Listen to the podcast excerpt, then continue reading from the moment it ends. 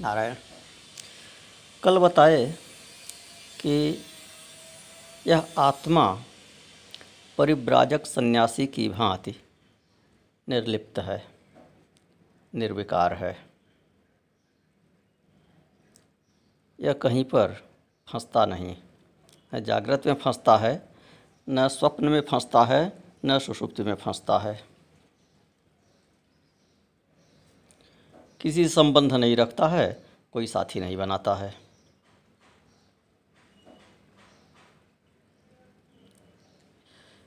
अब एक बड़ा सुंदर सादृश्य स्वामी अखंडानंद महाराज देते हैं। चार आश्रमों, चार वर्णों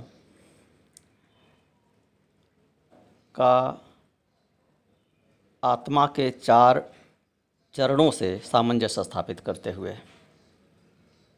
आत्मा के चार चरण कौन? जो बताते आ रहे हैं, लगभग प्रतिदिन दोहराते हैं। जागृत, स्वप्न, सुषुप्ति और तुरीय। तो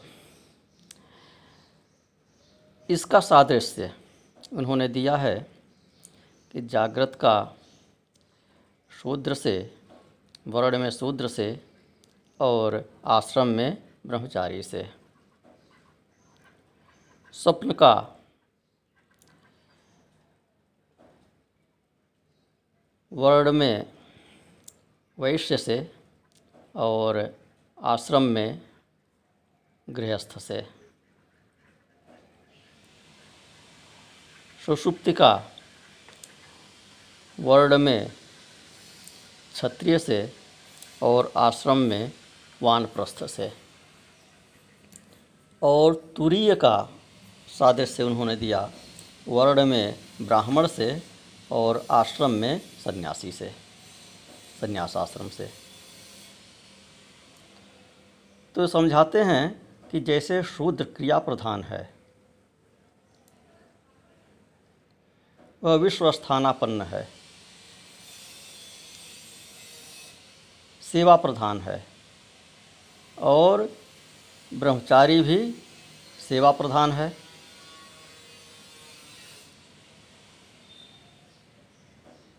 तो जागृत जो है, यह क्रिया प्रधान है। मनुष्य जागृत में क्रियाशील रहता है। तो गृहस्थ जो है, उसको पूर्वापर का अधिक ध्यान रहता है।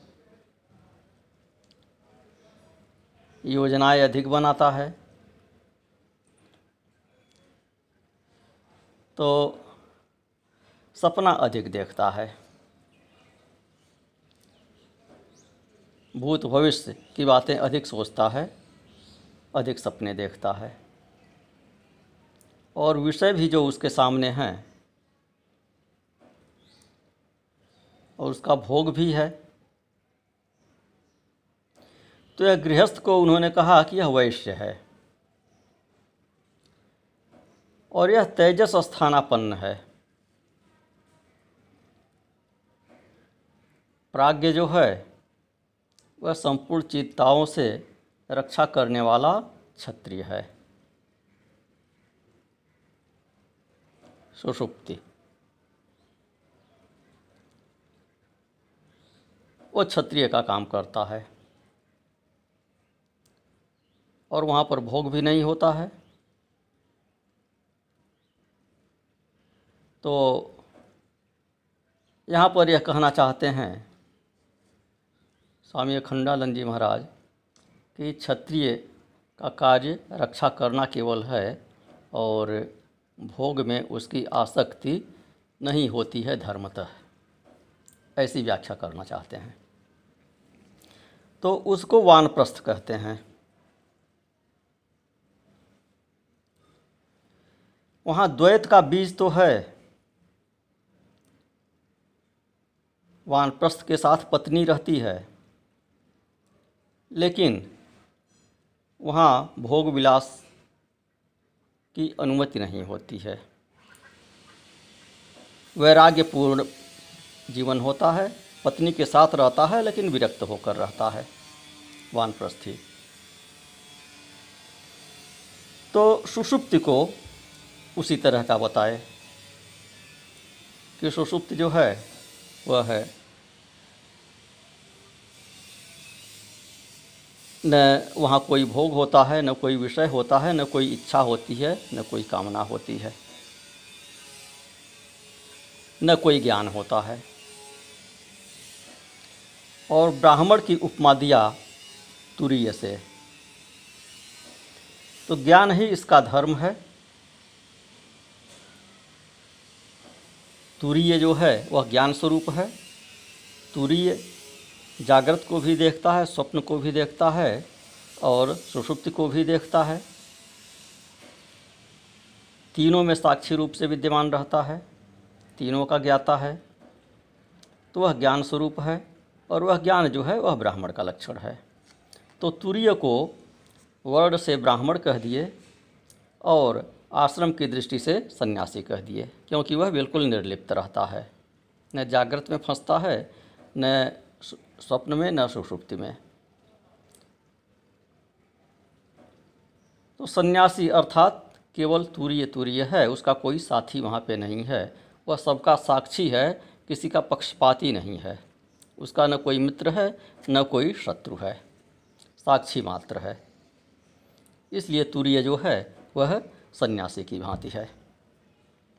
यह तुरीय का जो लक्षण है, यह सन्यासी का लक्षण है और जो प्राज्ञ का लक्षण है, अर्थात सुषुप्ति का, वह वानप्रस्थ का लक्षण है और जो तेजस का लक्षण है, वह अर्थात स्वप्न का, वह गृहस्थ का लक्षण है और जो विश्व का लक्षण है, वह ब्रह्मचारी का लक्षण है और शूद्र का लक्षण है। तो इसी प्रकार इधर शूद्र वैश्य क्षत्रिय और ब्राह्मण हैं और इन्हीं चार विभागों के आधार पर वर्ण धर्म और आश्रम धर्म का निर्माण हुआ है।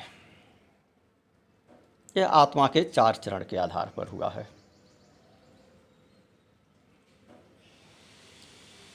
वर्ण आश्रम धर्म का निर्माण। वेदों में भी पुरुष रूक्त इत्यादि में वर्णों की उत्पत्ति के बारे में बताया कि ब्रह्मा के पैर से शूद्र का, उरु से वैश्य का, बाहु से क्षत्रिय का, मुख से ब्राह्मण की उत्पत्ति हुई। तो ब्रह्म के चार चरण बताते हुए चारों वर्णों को उसके एक एक चरण बताया। तो यह जो आत्मा है, यह ब्रह्म है और इसकी यह जो चार अवस्थाएँ बताए, चतुष्पात बताए, चार पाद बताए, जागृत, स्वप्न, सुषुप्ति और तुरीय तो इन्हीं से चारों वर्णों और चारों आश्रमों की उत्पत्ति बता रहे हैं। चारों वर्णों और चारों आश्रमों की सादृश्यता दिखाते हुए।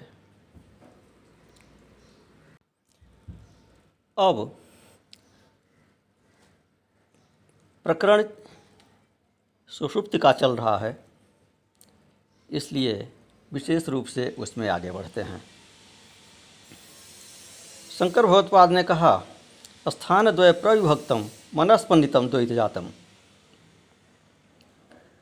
के दो मुख्य स्थान बताए, जो हमारी जानकारी में विशेष रूप से रहते हैं। एक जागृत और एक स्वप्न।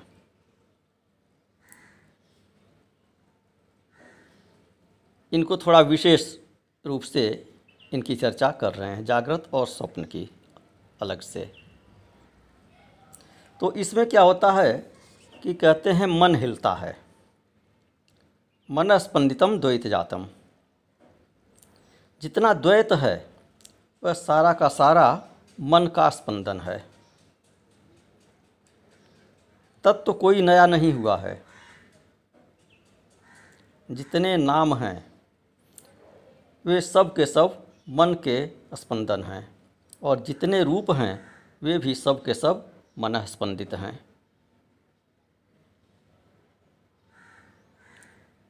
तो बहुत बड़ी चुनौती है सृष्टि को। सारी सृष्टि को वेदांत ने चुनौती दे दिया। वेदांत कहता है कि तुम्हें जो भेद दिखाई पड़ता है, वह विक्षिप्त चित्त से दिखाई पड़ता है। समाहित चित्त से तो दिखाई नहीं पड़ता। योग भी यही बात करता है। योग और वेदांत दोनों ही यह मानते हैं कि यह सारा का सारा द्वैत, यह विक्षिप्त चित्त से दिखाई पड़ता है। फिर से याद दिला दें। आरंभ में जब योग सूत्र का प्रवचन आरंभ हुआ था तो दो तीन दिन के बाद हमने चित्त की अवस्थाओं के बारे में बताया हुआ था। तो उसमें यह बताया था कि जिसे हम लोग सामान्य स्वस्थ चित्त समझते हैं, वह वस्तुतः विच्छित चित्त है। सभी के सभी लोग जिनको आप सामान्य स्वस्थ समझते हैं, खूब काम धंधा कर रहे हैं, व्यापार कर रहे हैं, खूब पढ़ाई लिखाई कर रहे हैं, ज्ञान अर्जन कर रहे हैं, ज्ञान वितरण कर रहे हैं, लौकिक ज्ञान की बात हम कर रहे हैं, यहाँ ब्रह्म विद्या की बात नहीं कर रहे हैं।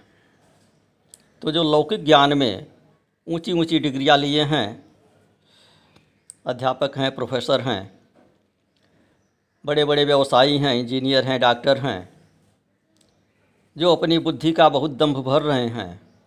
वह योग शास्त्र की भाषा में विक्षिप्त चित्त हैं।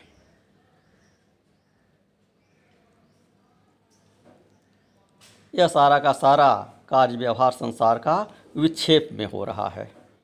विक्षिप्ता अवस्था में दिखाई पड़ता है और विक्षिप्ता अवस्था में किया जाता है। चित्त एकाग्र होता है, तब यह सब कुछ बंद हो जाता है। तो प्रश्न करते हैं कि यह जो सारा द्वैत भेद दिखाई पड़ रहा है, यह समाहित चित्त से दिखाई पड़ रहा है या विच्छित्र चित्त से? तो इसका उत्तर योग शास्त्र और वेदांत शास्त्र देता है यह सारा का सारा भेद विच्छित चित्त से दिखाई देता है। चित्त में जब विक्षेप होगा, तभी भेद दिखेगा और चित्त जब समाहित होगा तो भेद नहीं दिखेगा। हमें जो यह दुनिया में भेद मालूम पड़ता है, मैं, तुम, मेरा, तेरा अच्छा बुरा, यह, वह यह सब चित्त की विक्षिप्त अवस्था में ही मालूम पड़ता है। अच्छा तो फिर प्रश्न उठता है कि इसमें प्रमाण किसको माना जाए? समाहित चित्त को प्रमाण माना जाए या विक्षिप्त चित्त को? क्योंकि समाज का कार्य व्यवहार तो जो विक्षिप्त चित्त वाली अवस्था में चल रहा है और इसमें प्रमाण भी विक्षिप्त चित्त वाले अवस्था को माना जाएगा। भौतिक प्रमाण माना जाता है। भौतिक चीज़ों के लिए भौतिक प्रमाण माना जाता है।